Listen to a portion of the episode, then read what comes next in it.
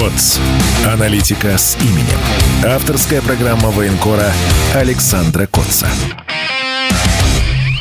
Здравствуйте, друзья! С вами я, Александр Коц, военкор «Комсомольской правды». В студии в Москве мне помогает Игорь Измайлов. Саш, несмотря на лето, много тем, мне кажется, за эту неделю достойных э, внимания обсуждения. Да, тем много, и постольку, поскольку я нахожусь в зоне СВО, конечно, мы будем говорить э, в первую очередь и о специальной военной операции, и о ее отголосках в России, не самых приятных отголосках, э, сразу скажу. Но начать я бы хотел все-таки с э, памятной даты. Мы на этой неделе вспоминаем события 15-летней давности. 15 лет уже прошло, страшно а, представить, э, какой период времени, да, уже поколение, наверное, выросло, которое, может быть, даже и не слышало о том, что происходило в Южной Осетии а, в, те, в тот жаркий август. Я тогда освещал эти события, освещал недолго, всего сутки, потому что получил ранение, уехал в московский госпиталь. Но вот э, эти картинки, они вот ярко до сих пор перед глазами стоят. Э, прежде всего, э, почему? Ну, потому что сегодня смотреть на ту пятидневную войну, ну, наверное, невозможно, не сравнивая ее с э, нынешними событиями и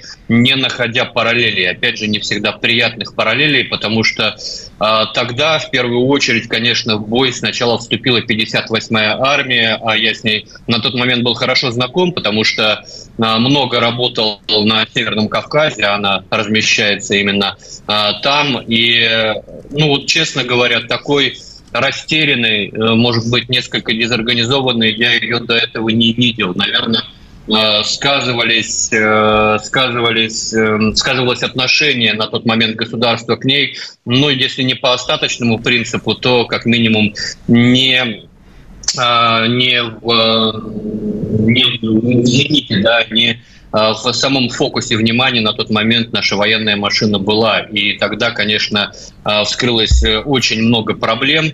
В наших вооруженных силах, ну, до смешного в тот момент 9 э, числа, 9 августа, мы тогда еще не вошли в город, э, командующий 58-й армией генерал Хрулев наводил реактивную артиллерию на грузинские танки э, с моего редакционного спутникового телефона, просто потому что не было связи. И вот тогда после армии мы много говорили о том, что надо ее менять, что надо ее реформировать и так далее, и так далее. Но вот я сегодня смотрю, и как бы э, выглядела э, пятидневная война грузинская, если бы э, мы имели вот тот технический задел, который у нас есть сейчас. Ну, там у разведки были бы дроны, да, квадрокоптеры, были бы у нас ланцеты, были бы у нас вертолеты К-52 с э, вихрями, э, были бы калибры и прочее, прочее. Но вот я все-таки прихожу к тому, что как бы далеко э, не шагал технический прогресс, в конечном итоге все упирается в человека, все упирается в пехоту. И вот сегодня я работал, там вот последний день работал на Кременной, Э, работал вот на, вчера с э, вертолетчиками, летал на боевой вылет, и я вижу те же типажи, те же э, архетипы э, русского воина, что я видел в Чечне, что я видел в Южной Осетии. И как бы ни развивались с годами вот эти боевые технологии, все равно вот эти люди, которые не меняются из поколения в поколение, люди в погонах, люди с оружием, они в конечном итоге решают.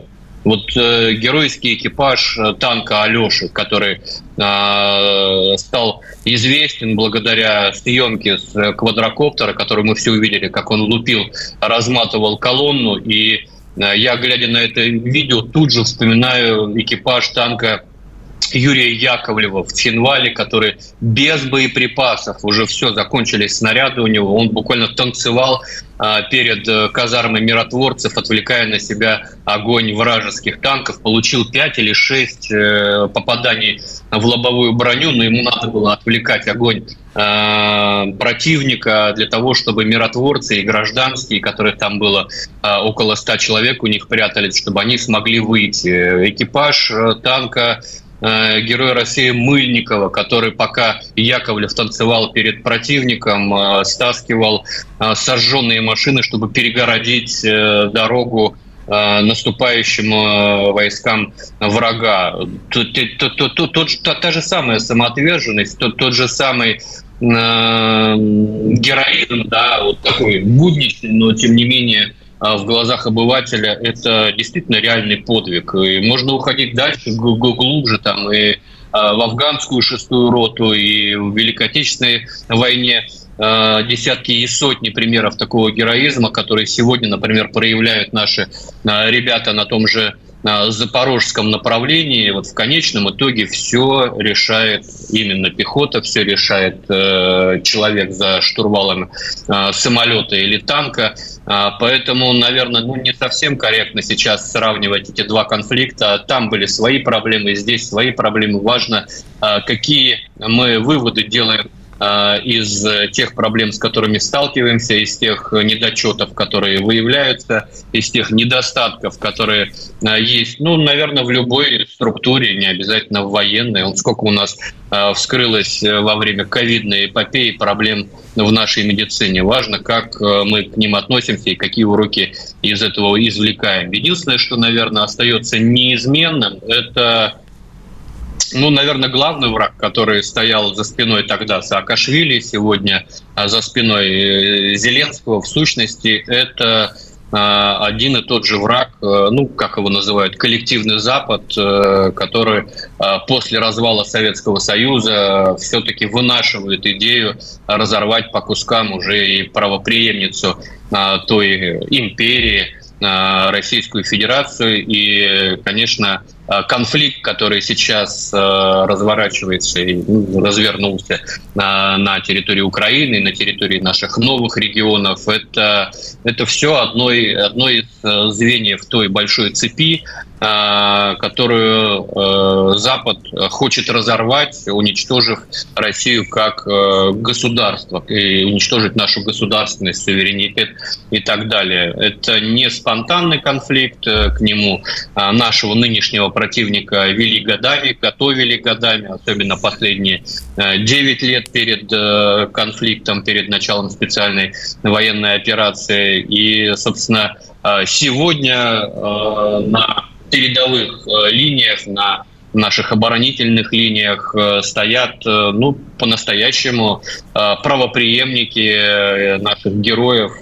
всех предыдущих конфликтов, учитывая, что здесь в том числе воюют и люди, которые принимали участие в предыдущих конфликтах, то тут преемственность поколений на лицо. Я как раз, кстати, работал пару дней назад с таким подразделением, называется отряд огневой поддержки «Вега». Это отряд э, добровольческий, но поскольку, поскольку у нас сейчас все э, добровольческие отряды влились структурно в Министерство обороны, то этот отряд был придан бригаде спецназа и, собственно, действует в ее интересах. Очень необычный отряд. Костяк его составляют ветераны боевых действий различных конфликтов. Это и Афганистан, это и Чеченская республика, это и а, Таджикистан. То есть люди а, приходят а, создавать, а, создавать боевые подразделения, уже имея какой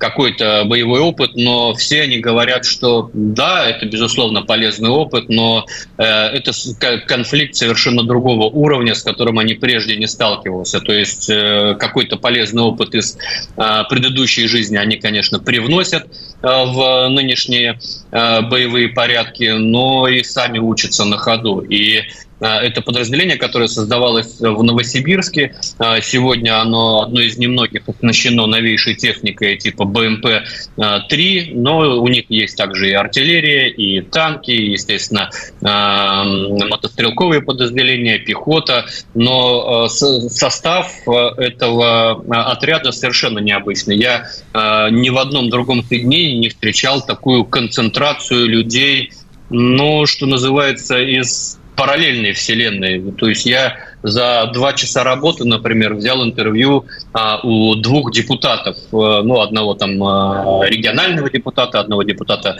а, законодательного собрания одной из российских областей. Я встречал как бы людей из э, сферы а, управления, но тем не менее вот такой концентрации нет. Здесь же в одном минометном подразделении сразу два летчика, причем летчика гражданских, один летал там на Ан-24 региональные авиалинии, другой летал на малой авиации. Но вот они служат в одном подразделении. Один начальник, командир, другой его заместитель. Здесь же я встретил, например, президента Федерации армейского рукопашного боя одной из областей. То есть это люди неравнодушные, которые в момент э, лихой да, для нашей страны выбрали военную стезю и нисколько об этом не жалеют и участвуют в специальной военной операции наравне с кадрами военными. Поговорим о специальной военной операции после небольшого перерыва. Не переключайтесь. КОЦ. Аналитика с именем. Авторская программа военкора Александра Котца. Возвращаемся в эфир. Я Александр Коц, военный корреспондент «Комсомольской правды». В московской студии мне помогает Игорь Измайлов. Вот э, наш слушатель из Подмосковья. Сравнение с той войной очевидно. Те пять дней превратились бы в 50, а может быть и в 500 дней. Кто знает. После 2008 года много воды утекло.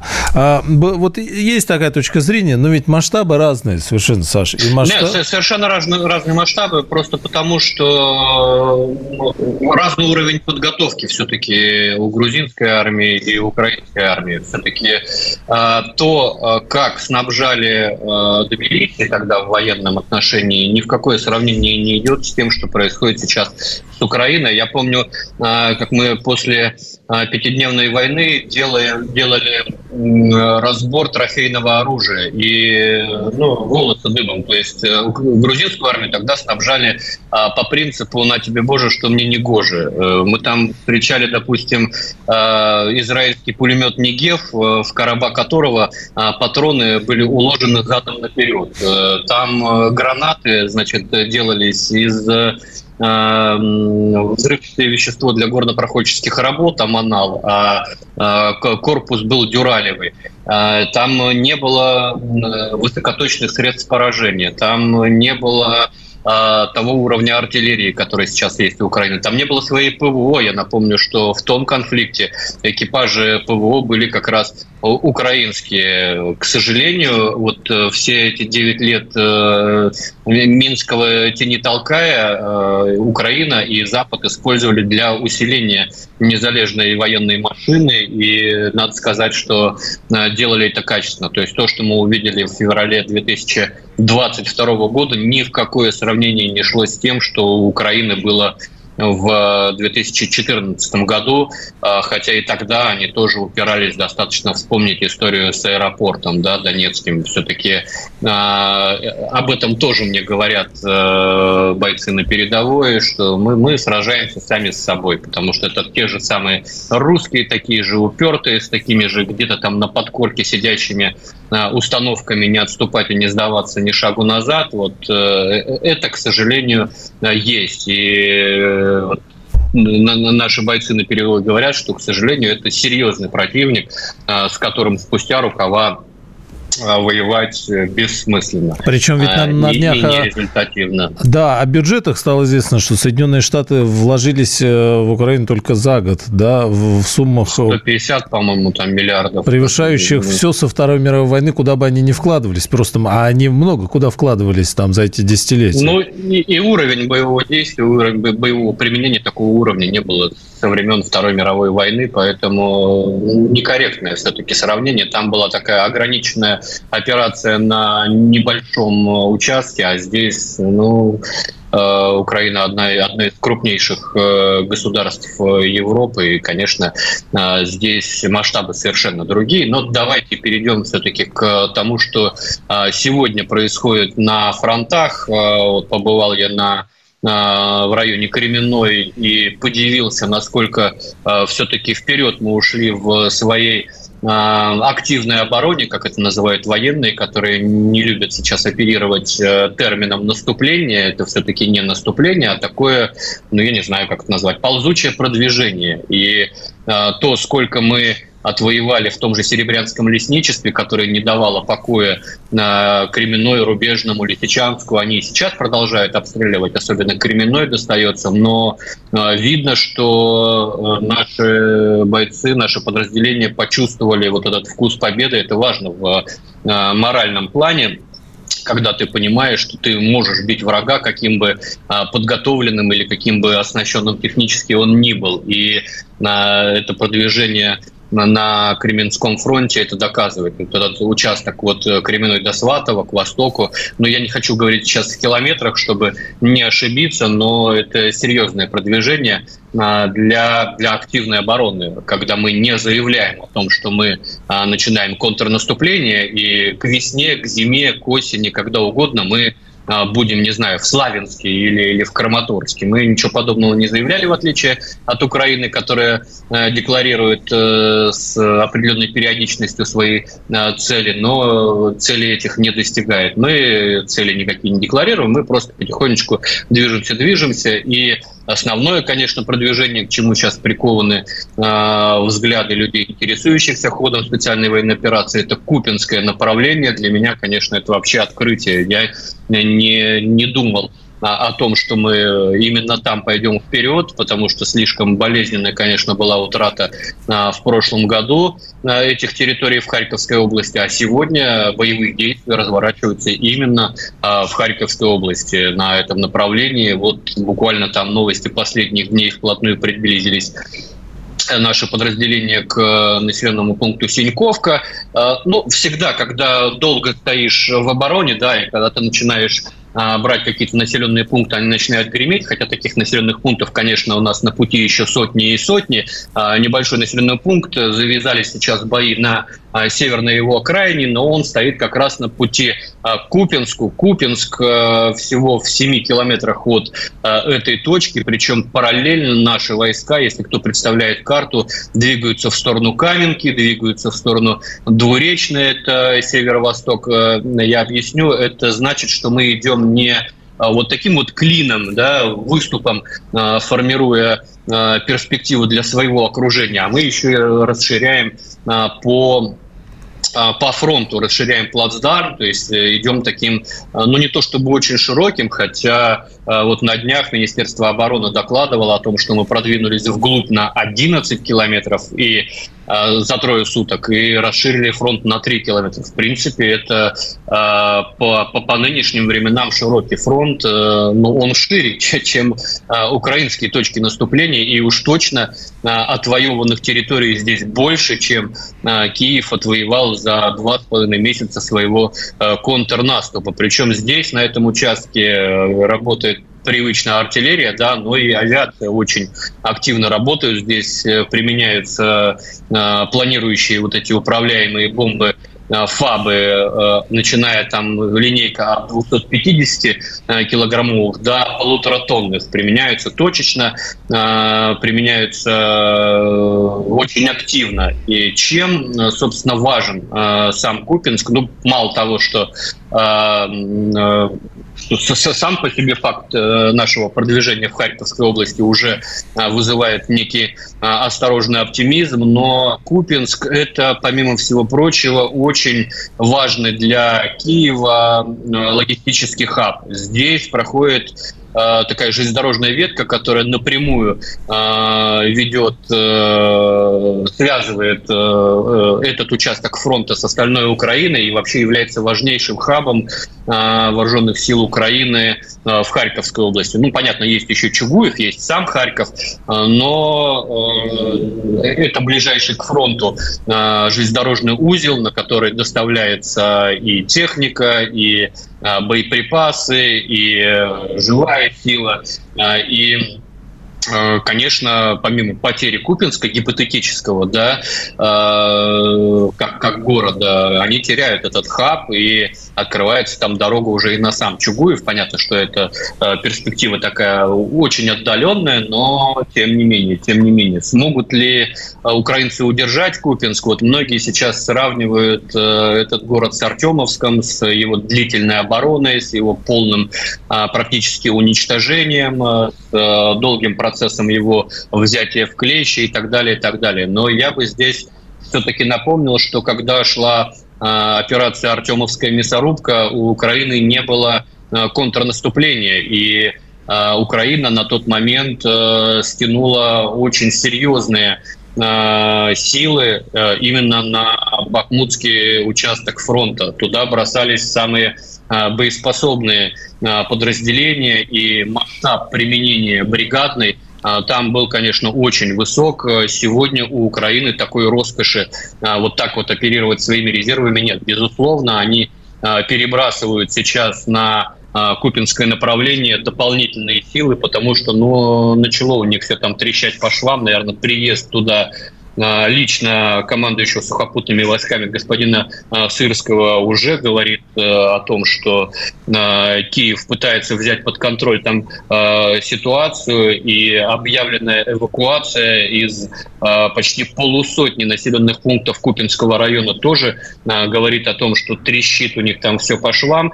Вот. И не обязательно там операция по взятию Купинска, если она будет, должна повторить операцию в Артемовске это вполне может быть и лисичанский вариант, или северодонецкий вариант, когда создаются такие условия, когда а, противник просто не может оставаться в городе, в городе и должен уходить. Э, город, конечно, будет жалко, если придется а, его брать с боем. Э, он нам достался без боя. Украинские войска тогда отступали массово. Поэтому будем надеяться, что все-таки в игре резервов мы противника перехитрим, и ему придется уходить э, из этого населенного населенного пункта без боя. После небольшой паузы продолжим наш разговор. Не переключайтесь. КОЦ. Аналитика с именем. Авторская программа военкора Александра Котца. Возвращаемся в эфир. Я Александр Коц, вещаю из Луганской Народной Республики. В московской студии мне помогает Игорь Измайлов. Много еще было вопросов по Артемовскому направлению, э, направлению по Клещеевке. Но вот как-то заступорилось там э, наступление украинское. Даже в Клещеевке постепенно начинаем теснить противника. И я бы, наверное, по этому направлению даже привел не, не свои данные, а ощущение нашего противника, ощущение противника не в генеральских погонах, а человека, который, а, что называется, на земле. Вот вышло интервью а, некого снайпера ВСУ Константина Прошинского в украинской прессе, где он а, рассказал о реальном положении дел на фронте. Вот, собственно, по пунктам, о чем он рассказывает. Прежде всего, он говорит о том, что на фронт присылают новобранцев, которых никто не обучал, при этом они часто бывают а, старше 50 лет. Вот у него в подразделении самый молодой, да, в кавычках, 52 года. И а, их регулярно отправляют в бой, не предоставляя даже нескольких дней обучения. Многие при этом после первого же боя, понимая, а, с чем они а, сталкиваются, пишут отказ от участия в а, боевых действиях, и никакая ответственность их не пугает. Тут надо отметить, что вот такая бумага, да, отказ от участия в боевых действиях не несет за собой никаких юридических последствий, потому что это вроде как и не дезертирство, да, и посадить за это невозможно, но люди в бой идти отказываются. Понятно, что не все, понятно, что есть э, подразделения мотивированные, боевые, которые и а, пытаются там что-то сделать на этом направлении, но тем не менее вот э, такое явление начало а, появляться в украинских войсках. Э, есть жалоба на то, что на фронте воюют одни и те же бригады, и а, люди не выводятся с передовой по полгода и более, то есть отсутствует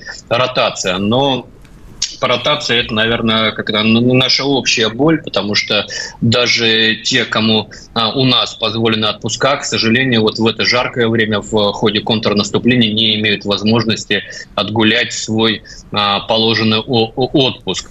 Говорит, что подразделение его пытались отправить в атаку, где до высоты, которую держат э, наши подразделения, надо было идти 7 километров по открытой простреленной местности. Очень часто э, такое расстояние преодолевается в течение нескольких дней ползком, причем подчас приходится ни с чем возвращаться назад. Вот он сравнивает, почему бросают без техники да, людей. Потому что если подбили технику, это около 200 рапортов четырех экземплярах надо отправить, написать и отправить. А за погибшего человека надо запомнить только, заполнить только две анкеты. Отдает данные он и нашим подразделениям, говорит, что воюем мы намного качественнее, а, атакуем теперь группами по 6-12 человек.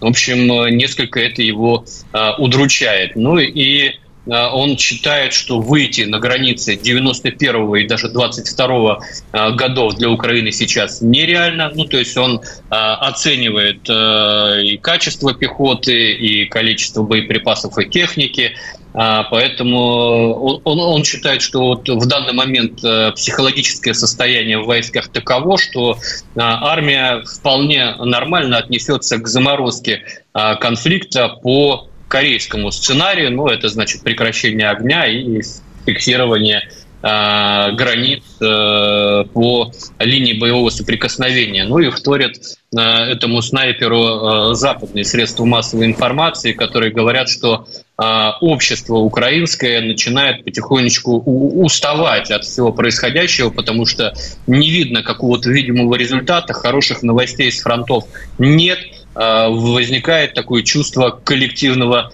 разочарования. А, это для нас, наверное, неплохой признак. Понятно, что не всему, что э, говорит э, западная пресса, что говорит э, украинский снайпер, можно доверять без оглядки, но, тем не менее, в данном случае вот то самое выражение, что время работает на нас, э, а, оно в корне верно. Теперь вопрос к нашему обществу, что в нашем обществе происходит, потому что за эту неделю было два очень резонансных случая, которые ну, вызывают, мягко говоря, вопросы. И если в первом случае разобрались быстро, то со вторым не, не все так гладко. Я, естественно, говорю о э, Первое – это случай в Забайкале, когда Э, был избит э, ветеран э, специальной военной операции, ветеран инвалид. У него в ходе боевых действий он потерял конечность, потерял ногу.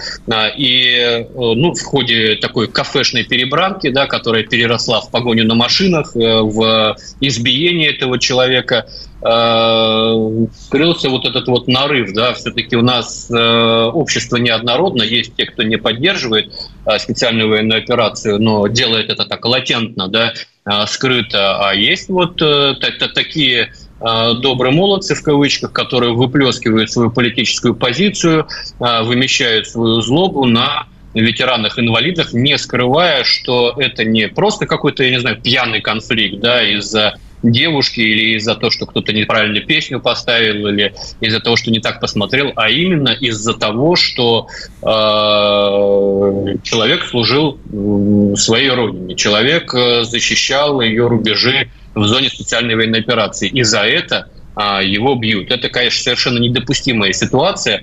Э, и в этом плане очень оперативно сработали э, органы внутренних дел, которые задержали зачинщиков драки, задержали ее участников. И, а, как мне кажется, это должен быть такой показательный процесс, э, о котором должны трубить из каждого утюга, показывать э, каждый этап расследования, каждый этап суда над этими людьми. И, безусловно, вот все, что положено им по закону, в том числе и тем, кто не участвовал в драке, но морально поддерживал, подхихикивал там за, за, за спиной, улюлюкал и, и подначивал, потому что все они могут попасть под э, статью о, и об оскорблении, и о дискредитации российских войск и так далее, и так далее. Вот приговор должен быть максимально жестким, но, естественно, в рамках существующего законодательства, чтобы ну, когда вдруг у кого-то возникнет такая же идея а, немножко кого-то там проучить за то, что он а, участвует в военной операции на Украине, чтобы просто сразу это желание отпадало. А, и реакция государства на это должна быть максимально жесткой. Тем удивительная реакция была суда на другой случай, который произошел также в России, когда здоровым мужлам значит, сбил шапку с ребенка с буквой Z. У ребенка при этом отец выполняет задачи в зоне специальной военной операции. И наш самый гуманный суд в мире дает этому человеку штраф 7 тысяч рублей. Ну, это просто плевок. Не, не, не то, что там, ладно, я там сейчас буду, э, не буду говорить про российское общество, про российское государство. Это плевок в отца этого мальчика, который сейчас э, воюет, э, находится, я не знаю, на передовой, на второй линии, неважно. Он выполняет государственные задачи. И я вот не представляю, что чувствует отец, когда узнает, когда а, а, а, во-первых, узнает о том, что его сына обидели за то, что у него была кепка с буквой Z, а, а мало того, что его обидели, еще и наказание 7 э, тысяч рублей, ну, фактически откупились, да, за 7 тысяч рублей можно э, обижать, э, измываться над детьми участников специальной военной операции. Безусловно, такая позиция российского суда ну, совершенно неприемлема. Это хочется подбирать цензурные слова, да, возмутительно, да, а, вот. Но э, хорошо, что Генпрокуратура обратила внимание не без участия гражданского общества, потому что, как мы видим по реакции наших людей, все-таки мы не разделяем такую позицию суда, Генпрокуратура направит дело на дорасследование, потому что все-таки вот это наказание в 7 тысяч рублей, оно но оно не то, что мягкое, оно просто э, издевательское. Поэтому будем надеяться, будем следить, безусловно, э, пристально за тем, что будет происходить в, и в э, первом случае в процессе, потому что, кто его знает, если шумиха уляжется, вдруг там появятся какие-нибудь телефонные решалы, может быть, и в случае с кепкой, с ребенком не обошлось без каких-нибудь телефонных решал, но э, мы живем сейчас в другой реальности. Я не знаю, в какой реальности э, жил, э, живет судья который назначил штраф 7 тысяч рублей за это оскорбление и э, ребенка, и его отца, и в лице его отца э, всех вооруженных сил Российской Федерации. Но надо понимать, да, есть закон, но у закона есть вилки. И почему, причем они очень широкие, к сожалению, почему он выбрал меньшую вилку, этот судья, вопрос тоже к соответствующим органам, которые должны к нему присмотреться. Ну а мы со своей стороны будем следить за этим, будем э, следить не только журналистами, но и э, всем гражданским обществом, которое сейчас играет огромную роль в жизни нашей страны. Не переключайтесь, увидимся через небольшую паузу. КОЦ. Аналитика с именем. Авторская программа военкора Александра Котца. Возвращаемся в эфир. Я Александр Кот э, из Луганской Народной Республики. В московской студии Игорь Измайлов. Александр, почему не поставляют ли клерки? Они дорогие или неэффективные? Речь, видимо, о французских танках. А, и я тебя добавлю, тут э, на днях, по-моему, да, Соединенные Штаты сказали, что Абрамс поставит к сентябрю. И мы вот говорим-то середина августа, но, в общем, не за горами завершения сезона, а там опять распутится. И э, что в этом направлении с контрнаступлением будет, тем более мы тоже с тобой э, немножечко посмотрели, да, много э, за эту неделю почему-то сообщений э, от американских, как ни странно, журналистов, которые говорят, слушайте, ну, мы вообще все, что могли, поставили Киеву, но ничего не происходит с того, что надо, непонятно. А многие прям пишут, что подождите немного, контрнаступу хана, он задохнется, и не вытанцовывается у них ничего. Ну, Леклер не поставляет, потому что жалко. Простой ответ дают то, что не жалко, дают э, то, что не подрывает свою обороноспособность. Очевидно, что этот тип вооружений, по мнению французских властей, подорвет их обороноспособность. Ну и, конечно, они смотрят на э, применение немецких танков. Э, не сыграли они какой-то решающей роли в ходе украинского контрнаступления. Да, в принципе, вообще никакой роли не сыграли, только поучаствовали в рекламе российских средств поражения, как то «Ланцеты» хит сезона, еще один хит сезона это противотанковые управляемые ракеты «Вихрь», которые запускают наши К-52 который летчики называют лучшим вертолетом в мире. Вот я работал с этими летчиками в субботу, в день ВКС. Читайте на сайте «Комсомольская правда» репортаж с одного из аэродромов СВО и с полета на боевой, боевой вылет с ними я слетал. Вот. Ну и, естественно, FPV-дроны, которые там стоимостью в 50 тысяч рублей жгут э, технику, которая стоит миллионы. Тут задумаешься, э, стоит, ли э, поставлять э, самое вкусное, что у тебя есть. Абрамсы, 31 Абрамс, э, это не то количество, которое э, сможет изменить э, ситуацию на фронте. Конечно, с ними будет тяжелее, чем без них но, тем не менее, на мой взгляд, э, никакого коренного перелома а, они не, внес, не привнесут. Э, и, честно говоря, э, у меня вообще есть сейчас сомнение, что сейчас Украине что-то может помочь хотя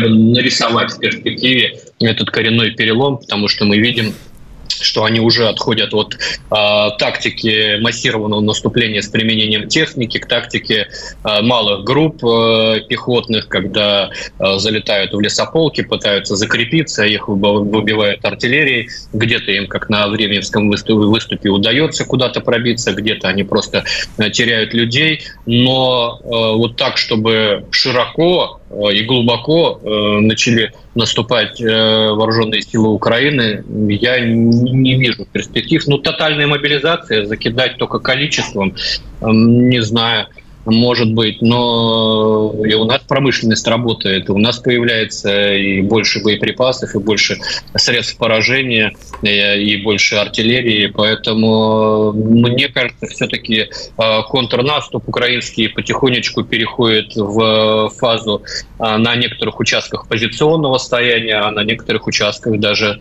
а, латания дыр. Игорь. Но и в целом э, рано подводить итоги? Или с учетом того, что впереди осень, э, все это свернется и свернется во что? До следующего сезона? Но мне кажется, э, итоги подводить рано, потому что мы видим все-таки, как противник пытается применять новую тактику вот этих малых групп, да, посмотрим, как мы с ней сможем справиться, и начинаются интересные Э, движение на Днепре когда противник пытается заходить на нашу территорию, казачьи лагеря. Вот сейчас на этой неделе, на минувшей неделе была крупная высадка, жгли их там и солнцепеками, и артиллерией. А, пытаются они все-таки зафиксировать свое присутствие на, левом берегу Днепра, может быть, для того, чтобы, опять же, раздергать наши резервы. Повторюсь, пока в войне резервов, мне кажется, мы Украину переигрываем, но у них еще остались, по-моему, ну, уже сложно так подсчитать, да, учитывая их ползучую э, мобилизацию, но вот именно подготовленных для Э, ударных наступательных действий еще до шести бригад есть, которые не э, вводились в бой. А я думаю, что можно ожидать э, в ближайшее время постепенное сворачивание контрнаступов в позиционное бадание, при этом увеличится количество ударов вглубь территории России, как с применением беспилотных летательных аппаратов, так и с применением безэкипажных морских дронов.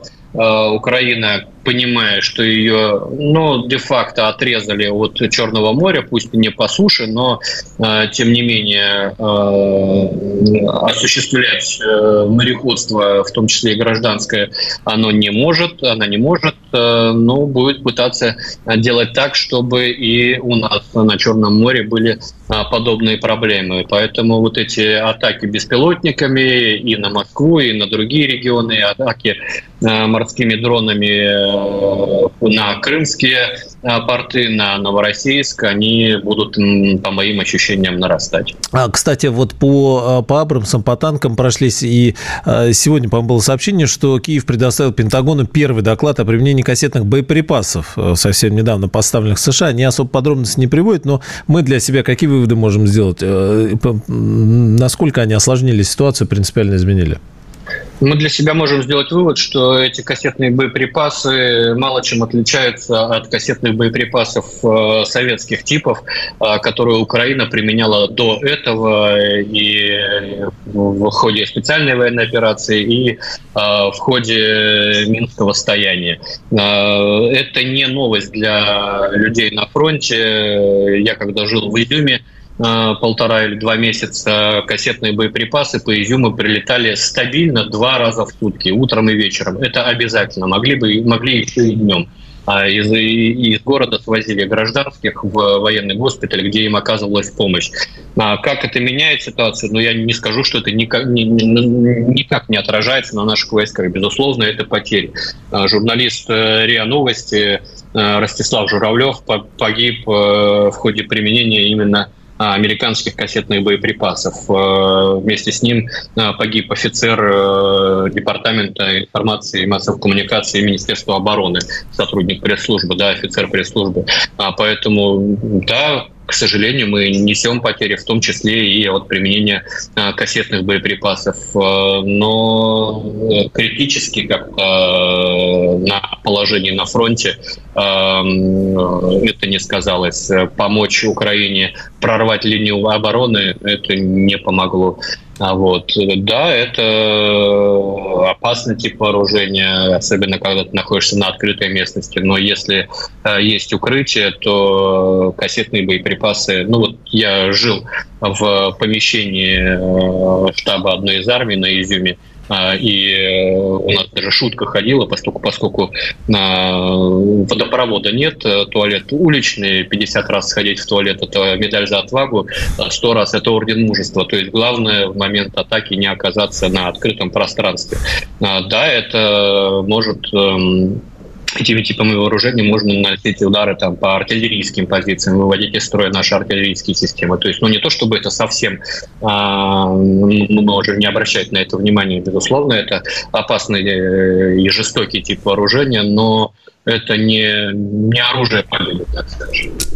Саша, еще один момент хочешь успеть затронуть. Он такой вот в каком-то смысле западный, приграничный. Во-первых, Польша заявила о намерении построить самую мощную армию в Европе.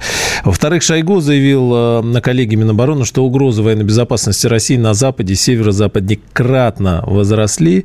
И вот э, по цифрам 360 тысяч военнослужащих НАТО сосредоточены на границах союзного государства. Ну, опять, да, Польша, э, Литва и Латвия.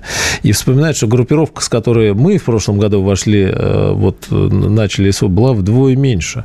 О масштабах угрозы, что хочет Польша вообще, и в целом вот эти цифры э, НАТО и э, у наших границ все?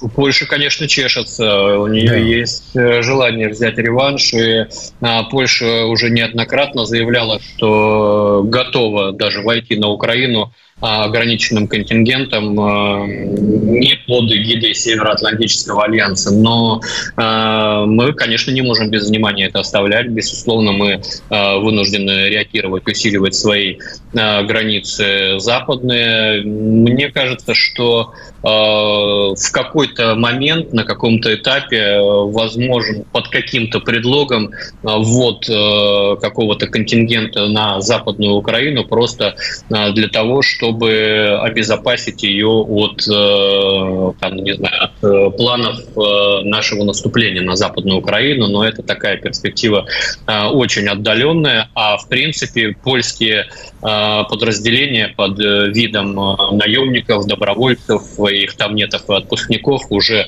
воюют в зоне специальной военной операции слаженными подразделениями, не просто разрозненными наемниками, а слаженными подразделениями, которые проходили соответствующее обучение и подготовку подготовку. Поэтому э, нового, наверное, ничего не будет, но иметь э, в уме, держать в уме это обязательно надо. Спасибо, Саша. Новые статьи, подробности на сайте kp.ru. Увидимся через неделю. Комсомольская правда. КОЦ. Аналитика с именем. Авторская программа военкора Александра Котца.